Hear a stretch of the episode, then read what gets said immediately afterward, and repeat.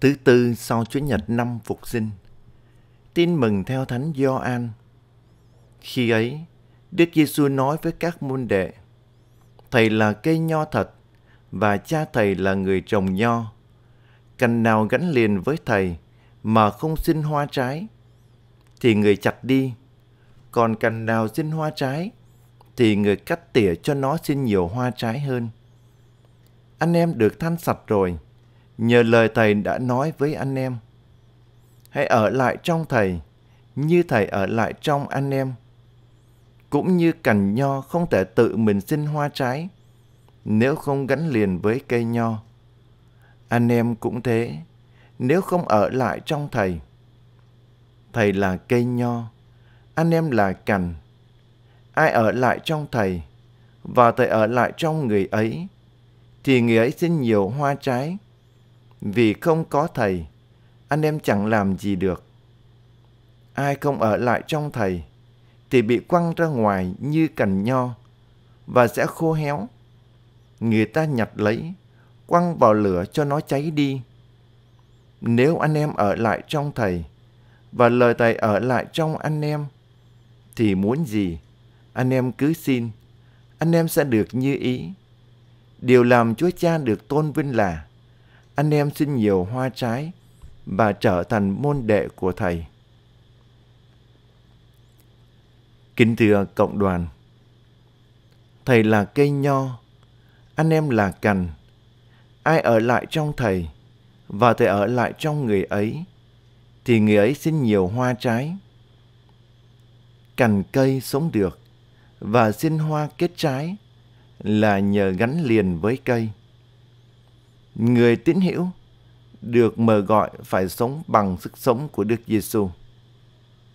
Chúng ta cần phải luôn kết hợp mật thiết với Đức Giêsu như cây nho và cành nho qua việc cầu nguyện, lãnh nhận các bí tích và thi hành những lời Ngài truyền dạy. Trước hết, nếu người tín hữu không thiết lập mối tương quan với Thiên Chúa bằng việc cầu nguyện, thì người ấy chỉ là cành cây khô, sẽ bị chặt đi và quăng vào lửa. Cầu nguyện giúp người tín hữu gắn bó đời mình với Chúa hơn và nhận ra những giới hạn của bản thân, hầu cậy trông và tín thác vào tình yêu của Thiên Chúa.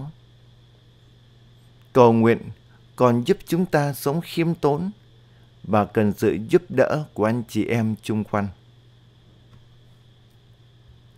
Thứ đến. Người tín hữu luôn được mời gọi lắng nghe và thực thi lời Chúa trong cuộc sống hàng ngày.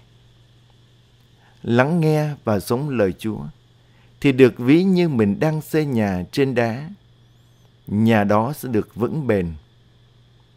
Ngược lại, nếu dừng dưng và chẳng sống lời Chúa thì được ví như mình đang xây nhà trên cát nhà đó sẽ bị tàn phá khi gặp sóng gió của cuộc đời. Thứ đến, các bí tích giúp người tín hữu liên kết mật thiết với Đức Giêsu. Nếu không lãnh nhận các bí tích, người tín hữu không phải là người môn đệ thật sự và không có sức sống thần linh của Ngài.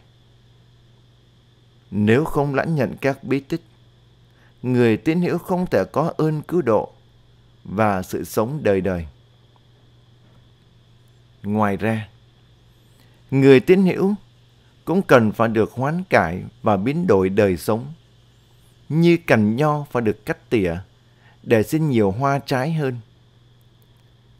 Cây nho phải chịu nhiều đau đớn khi phải cắt tỉa những cành lá xum xuê, thì chúng ta cũng cần phải để cho Chúa hoán cải và cắt tỉa những thói hư tật xấu, những cái tôi ích kỷ, hẹp hòi và những gì đi ngược lại với tin mừng để lời Chúa được vang xa và ơn cứu độ đến với muôn người.